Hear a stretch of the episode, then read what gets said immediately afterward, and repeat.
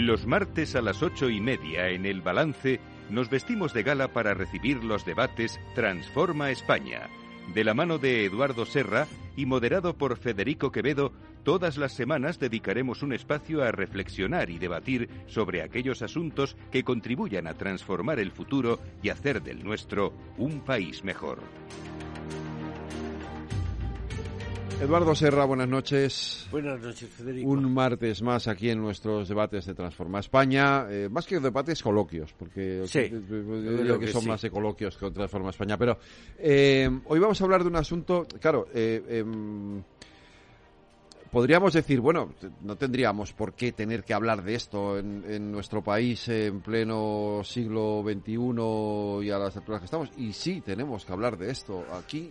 Pues yo creo que sí, y además es oportuno, porque hace unos días, no muchos, pero lo suficientes como para que se haya tranquilizado la- el asunto, pues han surgido problemas alrededor de la elección de miembros del Tribunal Constitucional y del Consejo General del Poder Judicial, que yo creo que aconsejan eh, que echemos un vistazo a, a este asunto. y vamos a hablar de la división de poderes. Lo vamos a hacer de la mano de Germán Teruel. Germán nos atiende ya al otro lado de la línea telefónica. Buenas noches, Germán. Hola, muy buenas noches. Germán Buenas es noches. doctor europeo en Derecho por la Universidad de Bolonia y Murcia, profesor de Derecho Constitucional y codirector de la Cátedra de Buen Gobierno e Integridad Pública en la Universidad de Murcia. Eh, Germán, como hacemos siempre, Eduardo nos introduce el tema y luego ya pues vamos hablando un poco los tres de todo este asunto. Sí, pues con mucho gusto. Y yo creo que de alguna manera la civilización empieza cuando los hombres deciden eh, arreglar sus controversias no por la fuerza, sino por la palabra. Y ahí nace el parlamentarismo, que nos pensamos muchas veces que es una cosa muy reciente, pero tiene ya casi mil años. El, el que hubiera eh, lo muy conocido de Juan Sin Tierra, que los nobles ingleses le obligaron a firmar la Carta Magna, y también aquí las Cortes de León, donde los nobles obligaron eh, a que se cumpliera el principio famoso durante toda la Edad Media de no, eh, no taxation eh, without representation, eh, no hay impuestos sin representación, sin el consentimiento de la gente, yo creo que ahí ya se empieza a hablar del parlamentarismo. Empieza un poder, digamos que eh, acepta la resolución por la palabra, pero eh, sin límites. Y el poder es. Y hay una frase muy conocida de Lord Acton que dice que el poder tiende a hacerse absoluto y a corromperse. Por eso continuaba Montesquieu, decía que era necesario que el poder limitara al poder. Se pensó en un momento, y esto lo explicó muy bien otro tratadista fantástico de constitucional, von Hayek, que empezó a pensarse que el hecho de que el gobierno hubiera quedado sometido a la mayoría hacía innecesario mantener eh, sobre él cualquier limitación, por lo que cabía impunemente abandonar todas las salvaguardias constitucionales. Sobradamente se ha demostrado que no. El poder parlamentario, el poder democrático necesita límites. ¿Y cómo se ha hecho?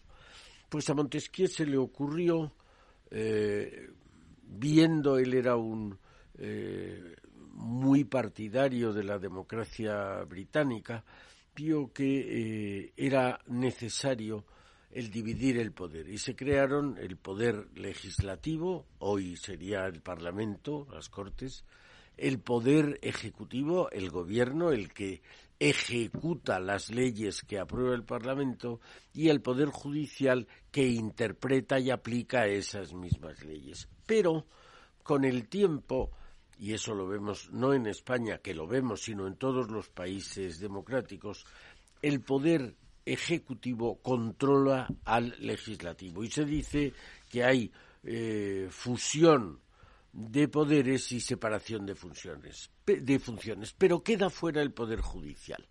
Y por eso tiene una importancia enorme. El poder judicial, además, es un poder que en vez de estar detentado por un grupo de personas unido, coordinado eh, bajo la autoridad de uno de ellos, como pasa en el gobierno, es un poder que está extendido entre muchas personas, miles de personas que no tienen conexión directa entre ellos y por tanto de alguna manera es el poder del pueblo sobre el poder del gobierno. Y por tanto es extraordinariamente importante el poder judicial y la independencia del Poder Judicial. Y esto es lo que yo creo que podríamos dedicarnos hoy con, con Germán, que has dicho es Bolonio Bolonio, yo soy licenciado en Derecho. Los bolonios son los más excelsos de los abogados, de los licenciados en Derecho en españoles. Y por tanto creo que es difícil tener a un compañero mejor esta noche que a Germán. Pues Germán, eh, adelante, te toca, es tu turno. Bueno, con esa abrumadora introducción por parte de, mi querido Eduardo, eh, casi casi podría decir que poco más puedo, puedo añadir. Pero sí, sí, yo creo que podríamos poner el énfasis en, en alguna idea, alguna idea importante.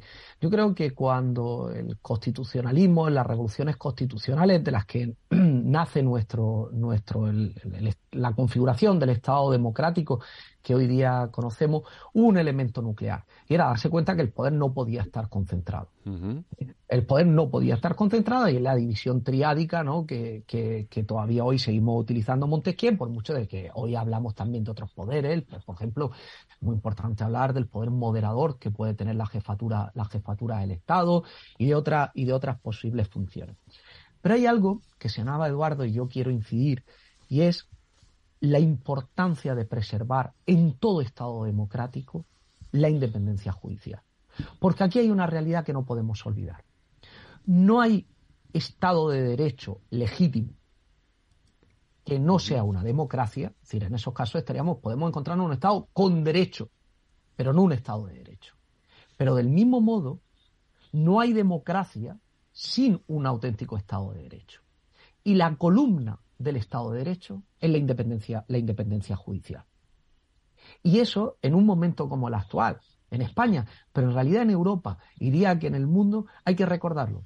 Porque hay, hay una realidad con la que nos estamos topando, por desgracia, cada vez que eh, crece un movimiento populista y alcanza el poder. Su principal enemigo, ¿cuál es? En primer lugar, los jueces. Lo hemos visto en Hungría, lo vimos en su día en Venezuela. ¿Cuál fue una de las primeras medidas de Hugo Chávez cuando alcanzó el poder después de su autogolpe? Pues coger y un decreto de emergencia judicial para controlar a los jueces. Cuando en Cataluña se aprueban las leyes de transitoriedad jurídica y uno lee la, la letra pequeña de esas leyes que pretendían ser la constitución transitoria para Cataluña, una de las primeras cuestiones que se preocupaban era por controlar el poder judicial por largar a todos los jueces de, Cataluña que no le fueran fieles al régimen y por a través de una comisión de composición parlamentaria gubernativa y en cierto modo eh, judicial elegir a los nuevos. Es decir, eso, o sea, es, digamos, de, si se me permite la expresión, de primero del abecedario, del liberal que quiere acabar con un régimen democrático es controlar la judicatura. Sí, por eso es tan importantísima la independencia del Poder Judicial. Claro. De hecho, eh, eh, por ejemplo, en estos tiempos eh, nos hemos acostumbrado en, España, yo estoy francamente, francamente preocupado por ello, a ver ataques furibundos por parte de representantes gubernamentales que al final van comprometiendo eh, eh, la imagen de independencia del propio poder eh, del poder judicial. De hecho, una de las cosas que se valoran en, el ámbito internacional, nosotros con la Fundación Hay Derecho, la Cátedra de Buen Gobierno y la, y la Fundación Hay Derecho acabamos de hacer un, un estudio sobre la situación del Estado de Derecho en España, abarca los años 2018-2021 y uno de los elementos que hemos, que hemos medido, por ejemplo, eran las declaraciones públicas de responsables políticos que suponen una intromisión, una injerencia o un menoscabo de la labor con la que cumplen los jueces. Bien, el desparpajo casi oceno con el que hoy escuchamos determinadas cosas, insultos casi diría, frente a la judicatura, es verdaderamente preocupante, es impropio de una democracia. O sea, hemos pasado del histórico, las sentencias se respetan, aunque no las compartan, ¿no? que era lo que, la, digamos, la respuesta, por así decir, medianamente polite que en algunos momentos podía dar un, político al que un juez le había dado un, revés. Hemos pasado un momento en el que cuando un juez daba un revés a una decisión política importante, se dimitía, a cargar y dejarlo a los pies de los caballos. O sea, eso es, eso es algo mm, que nos tendría que preocupar como, como ciudadanos y como demócratas. Tú has dicho casi, pero aquí sin el casi. Hemos escuchado a algún responsable político, bueno, algunos responsables políticos cargar contra los jueces llamándolos machistas, fascistas, eh, todo lo ha habido y por haber, ¿eh? O sea, que de casi nada, con insultos eh, contundentes, además.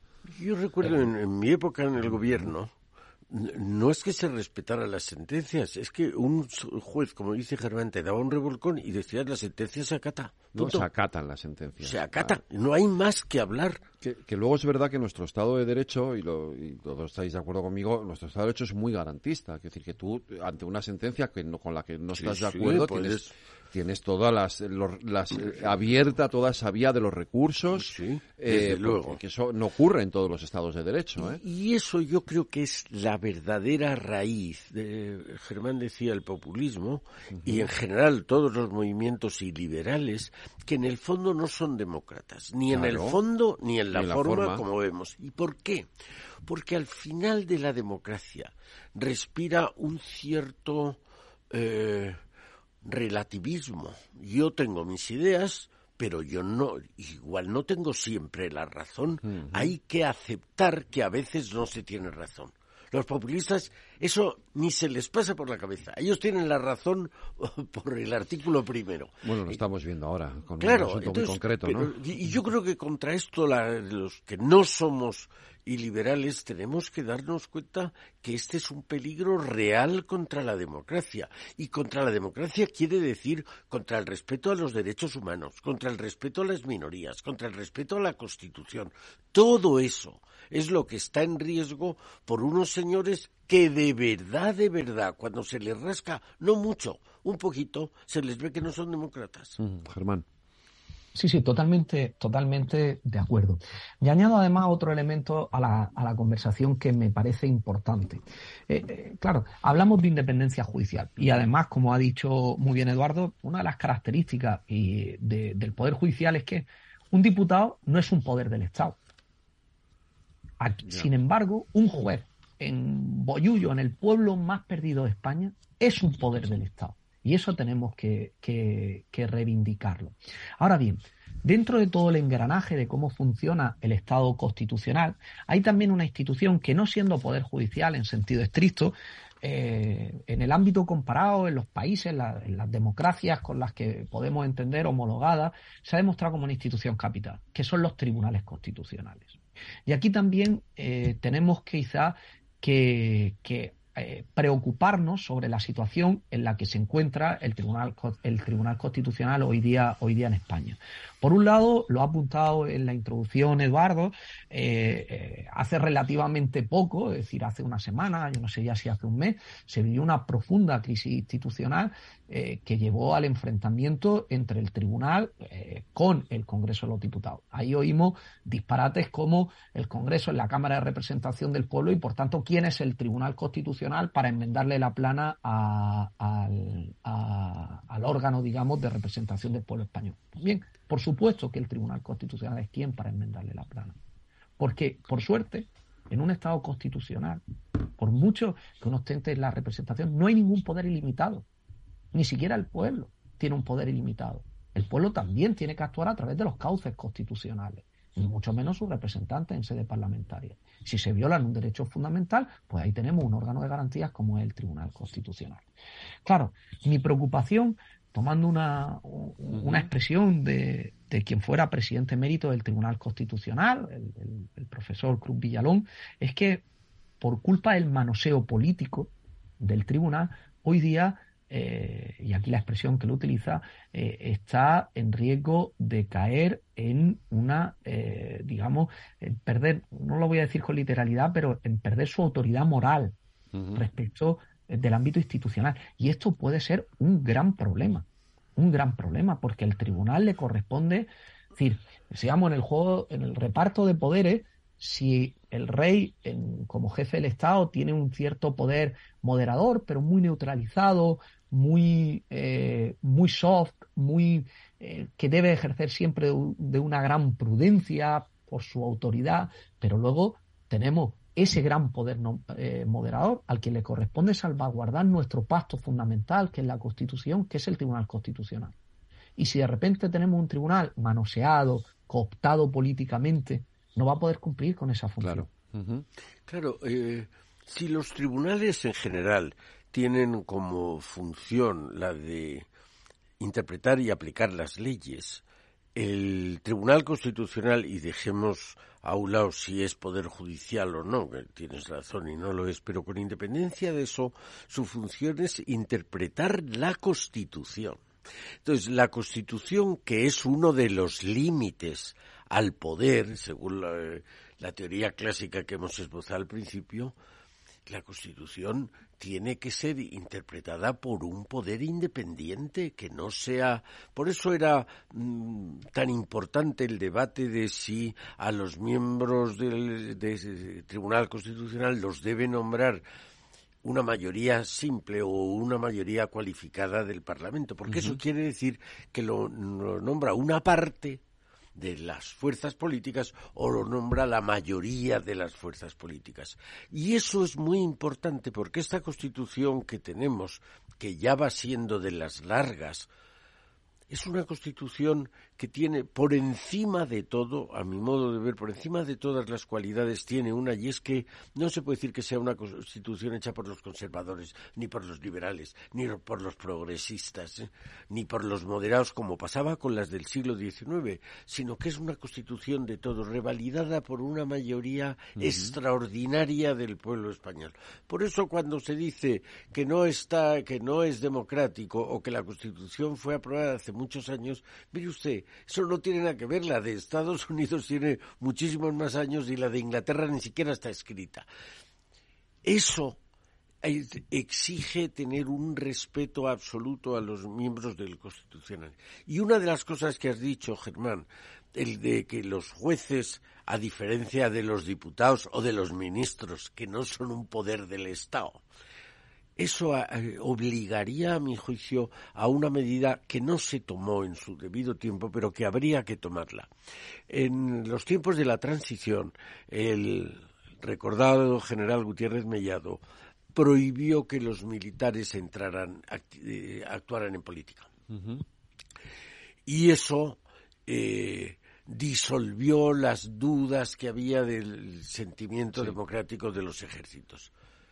Pero si un militar, por alto que sea su rango, no es un poder del Estado, y el juez sí lo es, y al militar se le prohíbe actuar en política, con mucha más razón. El juez que pasa a actuar en política no se le debería volver a dejar actuar en, eh, como miembro del Poder Judicial. Y esto, en algunos casos, y lo hemos pagado muy caro, no se ha cumplido. Germán. Estoy totalmente de acuerdo. De hecho, en Italia recientemente han abierto un, debate al respecto y una de las medidas reformistas, regeneracionistas en nuestro país, yo creo que tiene que ser hablar de las puertas giratorias dentro del ámbito de la, de la judicatura con la política. Y uno, uno no puede pasar, sobre todo además de determinados eh, órganos sensibles, la Audiencia Nacional a, a, ministro y de ministro volver a estar enjuiciando. Pero luego hay otra cosa que quizás sea eh, más complicado de ver y que se está convirtiendo también en, algo a considerar. Hay que tratar también de, impedir una especie de cursus honorum que se ha creado dentro del ámbito jurídico judicial, donde, eh, digamos, uno va ascendiendo eh, de acuerdo con sus lazos clientelares con un partido u otro, vertebrado a través de determinadas asociaciones, y entonces pues lo hacen del Consejo General del Poder Judicial, si uno se porta bien en el Consejo, ahora lo ascendemos a magistrado constitucional, entonces se va creando una especie de, de ya digo, de, círculo, de cursus honorum clientelar, que yo creo que está eh, perjudicando muy mucho eh, la independencia y eh, la independencia de estos grandes de estos grandes de estos grandes órganos. De hecho, si asumimos la mala praxis que yo creo que ha sido germen de parte de la gran corrupción, por así decir, del modelo eh, hablaba eh, Eduardo de mayorías simples o mayorías cualificadas. Es decir, nuestra Constitución exige mayorías cualificadas para estos nombramientos. Me refiero a Tribunal Constitucional me refiero, por ejemplo, a vocal del Consejo General del Poder Judicial. ¿Qué es lo que se han hecho? Si se lo reparten y entonces dicen, no, tú nombras a los tres tuyos, yo voy a nombrar los dos míos y no nos vetamos mutuamente. Tú metes a tres soldados de los tuyos, yo voy a, meter a dos de los míos. Que no haga, no haga falta ni siquiera levantar un teléfono. Ellos ya saben perfectamente lo que, eh, cómo tienen que operar. Claro, mm, eso al final además está dando una consecuencia y lo hemos visto, por ejemplo, en esta última crisis institucional. También lo, apuntaba Eduardo. Eh, nuestra constitución es por primera vez una constitución de verdad de consenso. Es una constitución de integración. Y ahora corresponde a todos en particular, pero muy especialmente al Tribunal Constitucional, sobre todo visto un contexto político en el que somos incapaces de reformar la Constitución, a diferencia de lo que han hecho nuestros países vecinos, de preservar la actualidad, la vigencia, pero también el espíritu de integración de la Constitución. Claro, cuando las sentencias del Tribunal Constitucional salen como si fueran mayorías parlamentarias, los seis progresistas y los cuatro eh, conservadores, ¿qué va a pensar la gente? ¿Dónde queda ahí el espíritu de integración? ¿Dónde queda ahí el esfuerzo por lograr consensos? Tenemos ahora encima de la mesa una patata caliente muy complicada, ¿eh? que tendría que haber sido resuelta hace años y que la va a resolver el nuevo tribunal. Que me refiero a la resolución de la ley del aborto. Bien, vamos a entrar otra vez a una dinámica donde sean incapaces de buscar un punto de equilibrio entre las sensibilidades. Vamos a tener otra vez un rodillo como aquí decir, en vez del rodillo parlamentario, un rodillo de mayoría que vayan minando esa fuerza integradora de la Constitución. Vamos a tener un tribunal constitucional que sea capaz de decir lo que el constituyente no se atrevió, que por algo el constituyente utilizó fórmulas ambiguas precisamente porque era consciente de lo delicada de la, de la cuestión. Entonces, claro, eh, yo, yo estoy preocupado. Estoy preocupado porque veo un tribunal constitucional cada vez más, más politizado y que puede caer en el riesgo de una militancia eh, ideológica que vaya en detrimento de lo que es la esencia, que tiene que ser cuidar el espíritu integrador que supuso nuestra Constitución como pacto de convivencia en el que todos podamos vivir, todos, dentro de ese pluralismo que, que tiene nuestra sociedad, lógicamente con unos límites, con una garantía, pero que podamos vivir aquellos que somos demócratas. Claro, claro. Y yo creo que mm, una de las cosas que las vías por donde se pervierte la independencia del Poder Judicial es la que acabas de decir, que son los partidos políticos. Es decir, mm, ese sistema de elección no le hace directamente dependiente de otro poder del Estado, pero a través de los partidos políticos que configuran el Parlamento, que configuran el Gobierno si encima configuran los jueces, son los partidos políticos los que de una forma agazapada, disimulada, realmente se cargan la independencia del Poder Judicial y, por tanto, la división de poderes que, como decíamos al principio, es la garantía de la democracia. ¿no? Estaba buscando, pero es que eh, no, la encuentro, porque hablando de esto que comentaba Germán, hoy salía la noticia de que en el Tribunal Constitucional se ha, se ha rechazado la recusación a una de las magistradas de del blog esto te voy a preguntar después, porque ahora nos vamos a ir dentro un momento a la publicidad y quiero que lo tratemos después. Esto de los bloques, que es la parte eh, eh, menos, menos, eh, menos independiente de la justicia, ¿no? Esto de la, justicia por bloques. Pero hoy se ha rechazado esa recusación precisamente para que el bloque progresista no pierda la mayoría y no y, y, condicione, por lo tanto, la, la sentencia definitiva sobre el tema del aborto, ¿no, Germán? Ha sido así. Sí, es, ha, sido así. La noticia, eh, claro, yo no desconozco la fundamentación jurídica, con lo cual no puedo valorar eh, la mayor o menor adecuación de esa, eh, de, de, si tenía o no que, abstenerse. Pero desde luego estamos con un problema gravísimo sobre esta cuestión en el tribunal y es que hemos visto algo insólito. Es que se ha metido al Tribunal Constitucional aún, o sea, el propio gobierno ha metido en el Tribunal Constitucional, es decir, dentro de los que el gobierno puede nombrar a un señor que era ministro su ministro y a una señora le tengo aprecio en lo personal, pero que era directora general de ese gobierno. esto es algo insólito. Es decir, no puedes poner a controlarte a, quienes han sido os tengo, compañeros. Os tengo que, cortar un momentito, tenemos que ir a hacer, hacer una pausa a la publicidad, pero volvemos enseguida, no se vayan ni ustedes ni nosotros.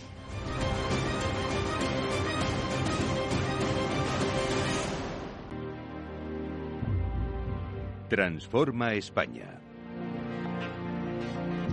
Las nueve de la noche seguimos aquí en el Capital Radio, en el balance de nuestros debates Transforma España. Germán, te preguntaba por esto, porque, em, claro, eh, yo quería introduciros a los dos en este en, esta cuestión, le decía ahora al micrófono cerrado Eduardo, claro, siempre sabemos como que más o menos nos hacemos una idea de por dónde va a ir el Tribunal Constitucional dependiendo de quién, de qué bloque sea el que eh, tenga la mayoría. Y esto a mí, francamente, me resulta muy poco independiente yo creo que, no tendría que ser así. No debería, claro. no debería ser así y de hecho eh, no siempre ha sido así. Ya. Eh, es decir, al final cuando uno entre, cuando los magistrados son personas de reconocido prestigio, de, indudable solvencia técnica, al final Claro, eh, lo que tiene es personas con criterio propio. Y es verdad que dentro de la interpretación jurídica puede haber sensibilidades distintas, más aún en la, interpretación de la Constitución. Por, poner un ejemplo, en los Estados Unidos uno de los grandes debates sobre quiénes pueden o no, entre los magistrados del, allí del Tribunal Supremo es entre los originalistas y los, entre comillas, progresistas, originalistas aquellos que creen que la, que la Constitución de los Estados Unidos tiene que ser interpretada de acuerdo con la mentalidad del constituyente, es decir, estamos hablando de una Constitución del 1700 y eh, los, entre comillas, progresistas que entienden que no, que la Constitución, pues bueno, es una norma que tiene que, que, que, puede ser interpretada en sentido evolutivo de acuerdo con la realidad social del momento en el que tiene. Puede haber distintas sensibilidades. Ahora, eso es muy distinto a lo que nos estamos encontrando. Es decir, lo que nos estamos encontrando es a una división del, Tribunal Constitucional eh, por bloques de quién me han nombrado y que prácticamente lo que trasluce es que se siente en una extensión eh, del partido político que, que, que, los ha puesto, que los ha puesto ahí. Y eso al final es la consecuencia, como decía, del sistema de nombramiento perverso donde ya los partidos no se ponen de acuerdo en las personas que envían al Tribunal Constitucional, no negocian las personas y dicen, a ver, pues yo propongo este nombre, tú propones esto, pues mira, este vale, pero este, este nombre, este es un tío que no es serio. No, ya no hacen eso. Lo que hacen es que se reparten cuotas dicen, tú pones a los tuyos y yo pongo a los míos. Y esto es algo, ojo, que lleva así desde los años 90. Lo que pasa que el sistema, por así decir, había una serie de prácticas que iban eh, más o menos permitían ir eh, ciertas correcciones. Pues, por ejemplo, cuando tocaba el gobierno nombrar los dos magistrados, pues mantenía un cierto pudor, trataba de buscar eh, personas de, un, de un reconocido prestigio para que no se pudiera decir que había una tacha que estaba poniendo. Claro, todo eso se ha perdido por el camino. Se ha ido perdiendo por el camino y ya estamos en un momento en el que eh, lo que parece que es el objeto es convertir el Tribunal Constitucional en una tercera Cámara política. Yo, hombre, yo ojalá ahora, que no decir que la toga, yo digo a veces que, en un momento dado pese más que el vínculo político con el que ha nacido, pero la situación hoy día es preocupante. Eh, hoy día es preocupante. No, pero tienes razón. Yo, yo, he vivido tiempos donde el Tribunal Constitucional, formado con las mayorías como ahora, actuaba con absoluta independencia. Yo recuerdo la época cuando llegó el, Partido Popular de Aznar al gobierno, estaba de presidente del Constitucional Álvaro Rodríguez Bereijo y pudo convivir también con el PP como había convivido con el PSOE porque mantuvo, supo mantener contra viento y marea su independencia. Es decir, se puede con la legislación actual, se puede tener un eh, tribunal constitucional independiente pero si no, hay maneras de conseguirlo. Eh, eh, hemos visto cómo el Tribunal Supremo de Estados Unidos, que también es nombrado por instancias políticas indudables, ha actuado con independencia. ¿Por qué? Porque los magistrados son vitalicios, y por tanto rompen el nudo que les une al al político que les han responsable de su nombramiento. Pero en el fondo las palabras son muy importantes. Si estamos hablando, si hablas, Germán, de una constitución de integración, no puede ser que el máximo poder lo tengan los partidos políticos que, como su propio nombre indica, son partidos, es decir, son lo contrario de la integración. Por eso da tanta pena cuando tenemos una institución que es la jefatura del Estado, la, la corona, que es integradora, que por por oficio y por ley tiene que ser integradora y lo es, la estamos viendo constantemente puesta en la picota por instituciones que son lo contrario a ser integradores. Yo creo que esto es una lección que deberíamos aprender en la sociedad para tolerar a los partidos que no hagan, no tolerarles que hagan este tipo de cosas.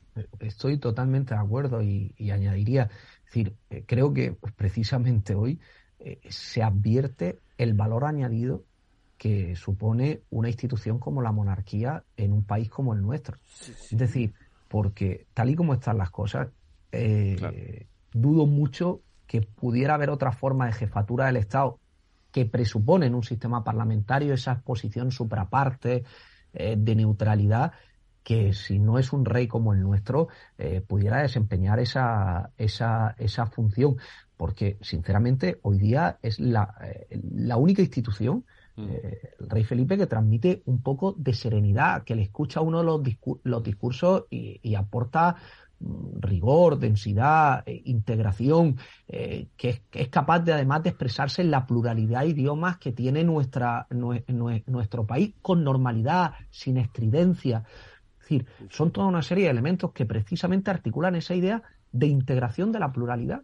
Es decir, porque al final somos una pluralidad ideológica, territorial, pero que convivimos en la unidad de una nación articulada en un Estado un, estado, queremos, Estado soberano. Y que ¿Eh? queremos seguir en esa unidad, la inmensa mayoría queremos seguir en esa unidad, y lo hemos hablado otras veces, y en concordia. Y lo que vemos es que lo que emiten cada vez con más exclusividad las muchas instancias políticas es la discordia.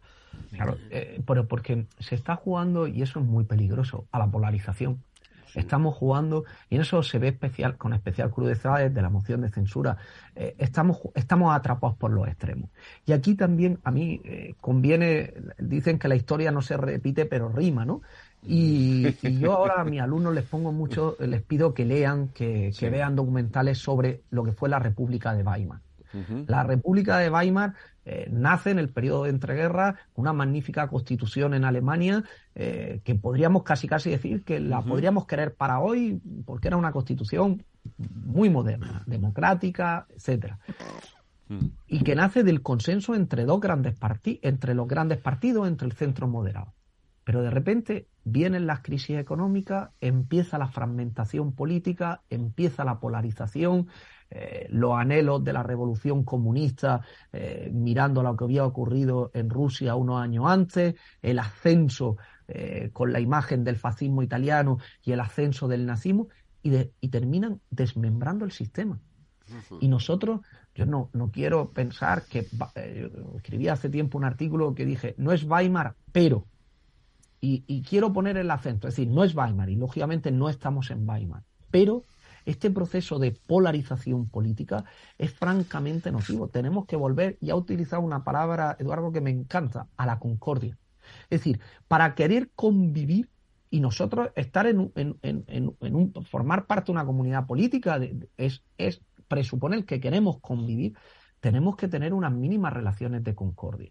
No nos podemos dejar comer por, por los extremos. Yo creo que eso es una idea fundamental. La otra idea fundamental que también ha señalado Eduardo, y es que eh, hemos empezado hablando de la separación de poderes. La separación de poderes queda en papel mojado si luego la correa de transmisión, que son los partidos políticos, porque en toda democracia representativa, y no hay democracia auténtica que no sea una democracia representativa, es decir, todo lo demás, las democracias plebiscitarias, asamblearias, eso no son democracias de verdad. En una democracia representativa, los partidos fundamentales son clave tienen que canalizar el pluralismo y la participación política. Ahora bien, no pueden fagocitar el sistema.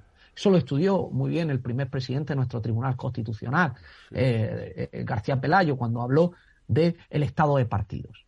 ¿Eh? No podemos caer en un estado de partidos, no podemos caer en eso que se llamaba una, una partitocracia.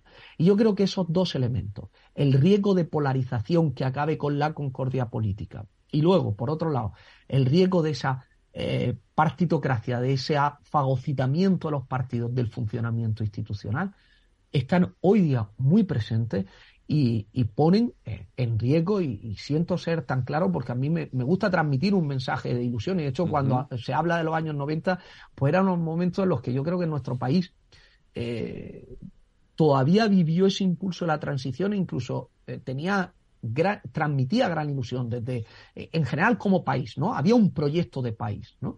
Sin embargo, hoy día eh, eh, veo que se está agotando el proyecto de país y que para colmo el orden institucional se ve amenazado por esta doble tendencia, la de la polarización y la de la colonización partidista. Y no sé qué, qué, qué, mm, qué revulsivo, qué catarsis se tiene que producir para que esto cambie, pero desde luego pongo vela para, para, que esto se corrija, porque me parece fundamental el que retomemos el rumbo y aprendamos en ese sentido de, que en un momento todavía más difícil, porque en la, transición, y eso Eduardo lo podrá contar mejor que yo, hubo aún más tensión, había muertos diarios en las calles, había terrorismo, había una crisis económica fortísima, y supimos con Concordia salir adelante, firmar unos pactos de la Moncloa que fueron presupuestos para sentar las bases económicas y sociales de lo que fue luego el pacto político de la transición, llevar adelante una descentralización de un Estado unitario que luego habrá llevado excesos, pero que en general creo que ha sido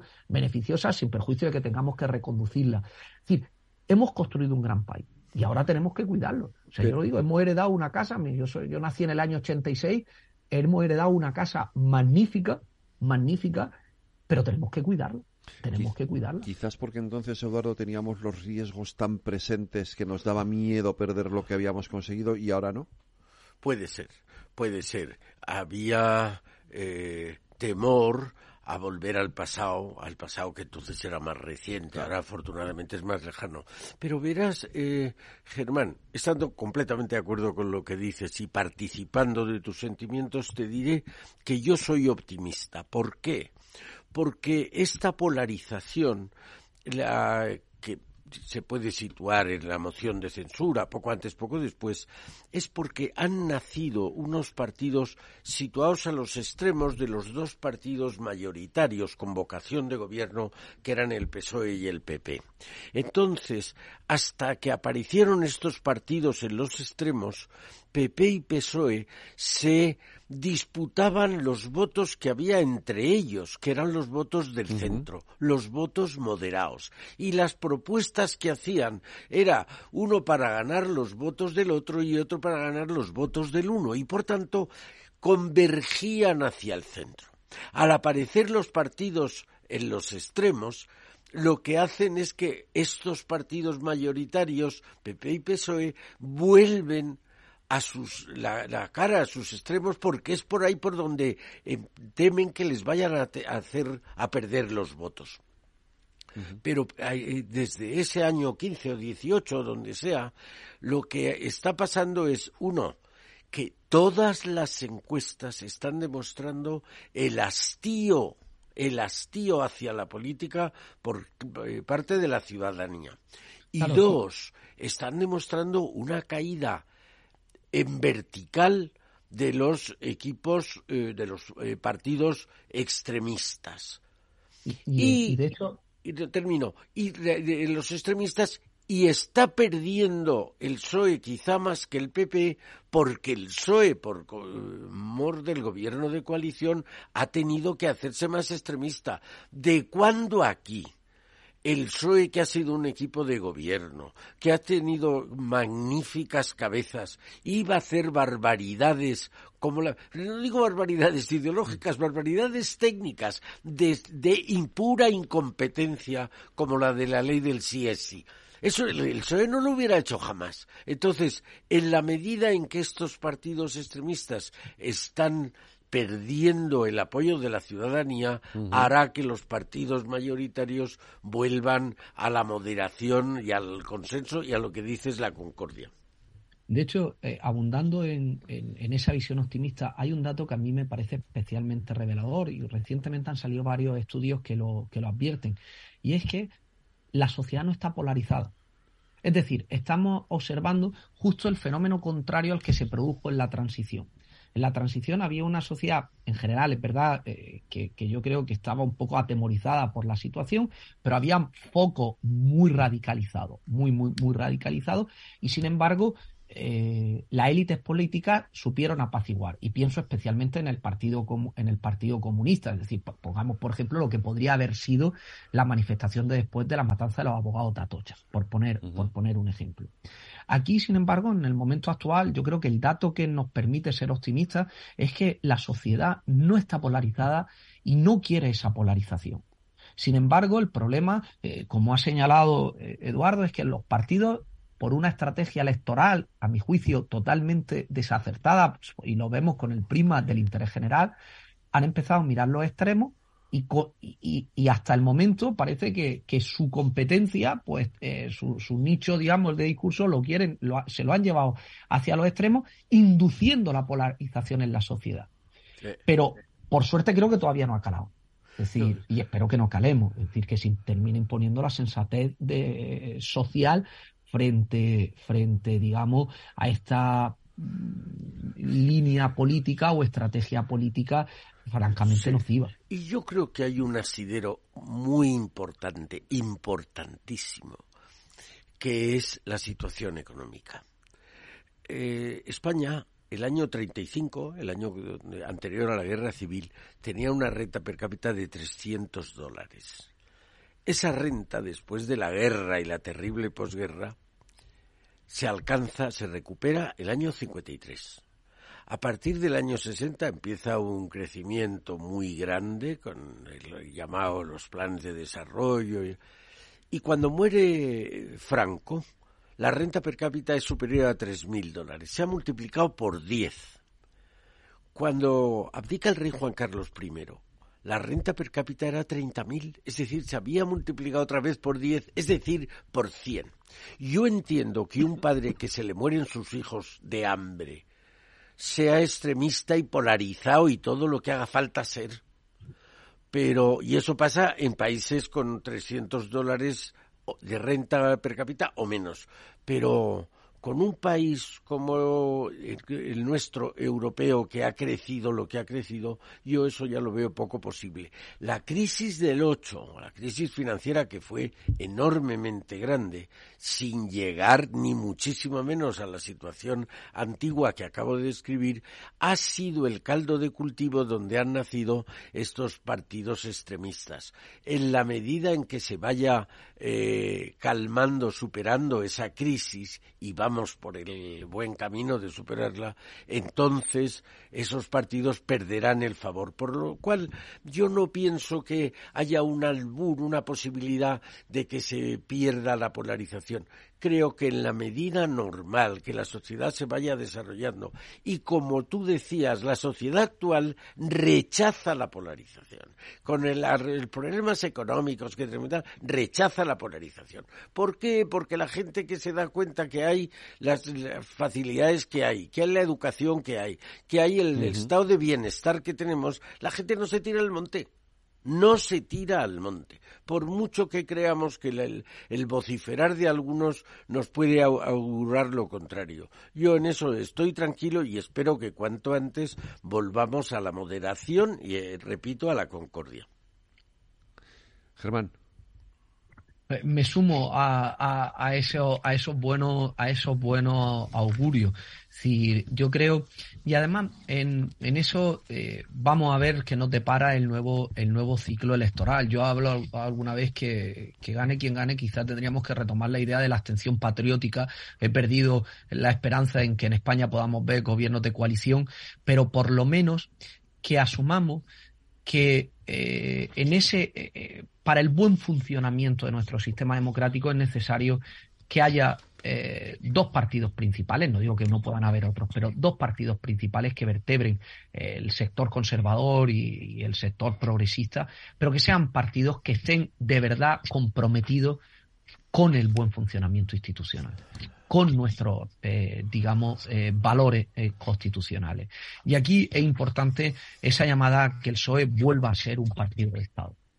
Porque mm, si no, sí que hay un alto riesgo de que, de que el, régimen constitucional se, se, debilite. Y tenemos todos que, que, tratar de ayudar y apostar porque vuelva a haber un, partido socialdemócrata que, sea un partido de Estado y también por la derecha un partido, eh, un partido, digamos, conservador, pero que sea un partido de Estado, que sean capaces de tender puentes, de ponerse de acuerdo en las cosas que hay que ponerse de acuerdo, en discrepar lealmente. Hay una expresión que a mí me gusta mucho de los ingleses, ellos hablan del gobierno de su majestad la reina, pero hablan también de la leal oposición a su majestad, eh, al gobierno de su majestad a la reina, porque son conscientes que, que tan necesario es que haya un buen gobierno como una buena oposición, que actúen con lealtad.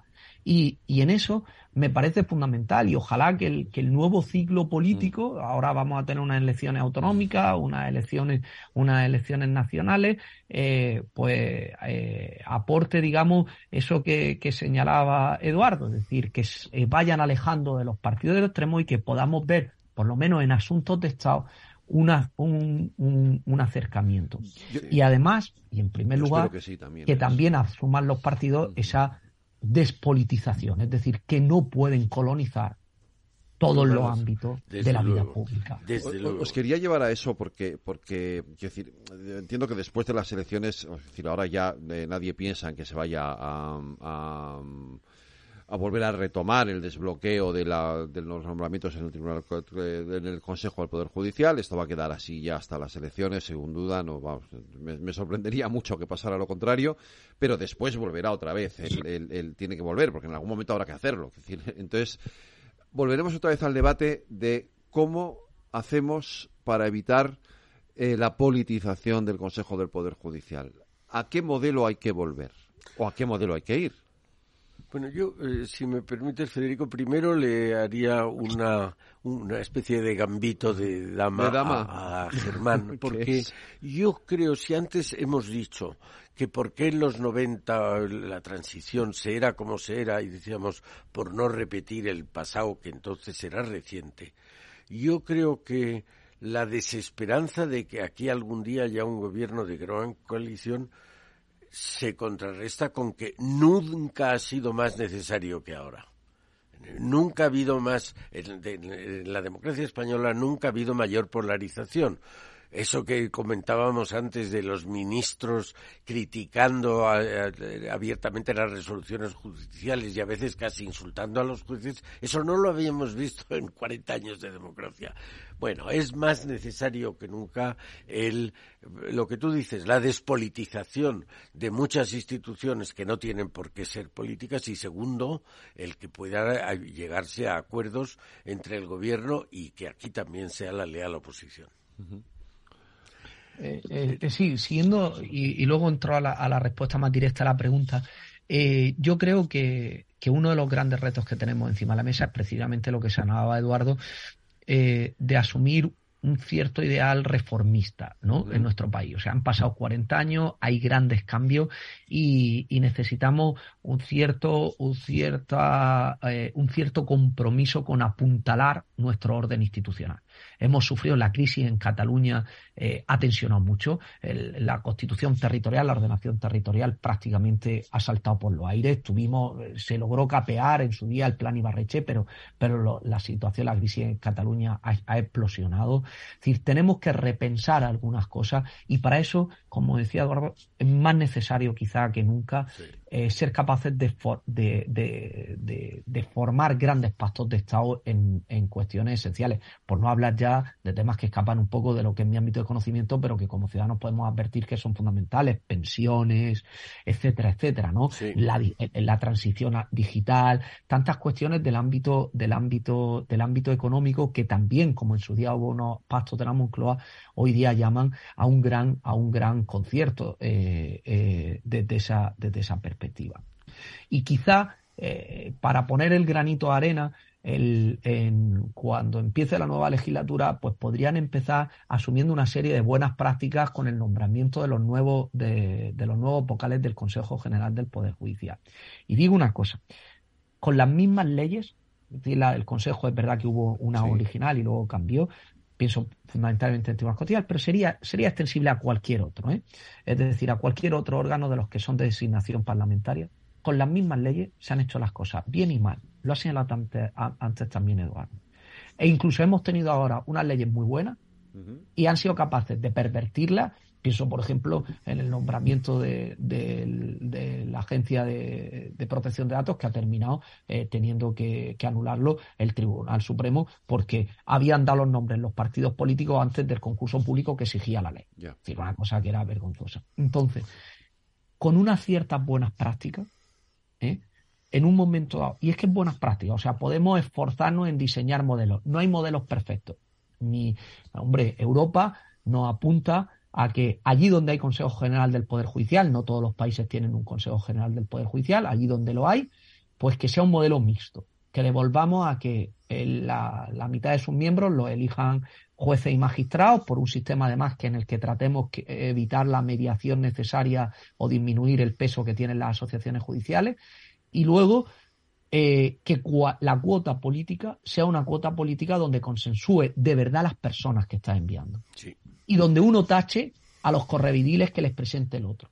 Es decir, eso que dicen ahora, no, no, yo no le voy a vetar a los nombres que me, que me ponga el otro. Por supuesto que me reservo un derecho de veto. Y si usted me pone un nombre manifiestamente de un pelele suyo, yo se lo voy a vetar. Y usted me veta si yo trato de colarle un sapo. Lo que no puede ser es, como se dijo con la última renovación que hizo el Parlamento de los magistrados del Constitucional, el yo me trago mis sapos, pero bueno, como le hago que se trate los, ellos también los, los suyos, no, no, esto no puede ser una competición de meter sapos al otro.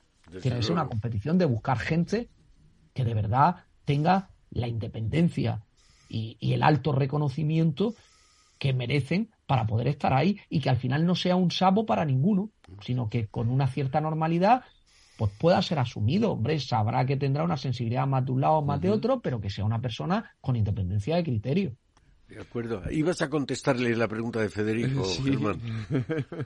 Ah, bueno, la daba por contestada en el sentido ese, es decir, que no hay un que modelo... con las leyes actuales, aplicándolas bien, se puede hacer. Vale, yo... Claro, aplicándolas bien y que puestos a cambiar algo, pues devolvería que en lugar, tal y como está ahora la elección de los, de los vocales, donde todos los vocales del Consejo los termina eligiendo el Parlamento, volvería al diseño original, que es además el que no, al que nos insta Europa, donde eh, eh, por así decir, la mitad, no, tal, pero prácticamente la mitad de ellos eh, son nombrados por, por, los propios jueces y magistrados. ¿no? digamos, un sistema mixto donde hay una participación política, pero donde tienen gran peso los jueces y magistrados en la elección. Yo quería incidir en eso, en la última parte de tu respuesta de Europa nos, nos encauza por ese camino, porque contra las voces ahora eh, que nos anuncian el apocalipsis y el fin de la democracia, mm. que, no son solo de ahora, aunque ahora se hayan,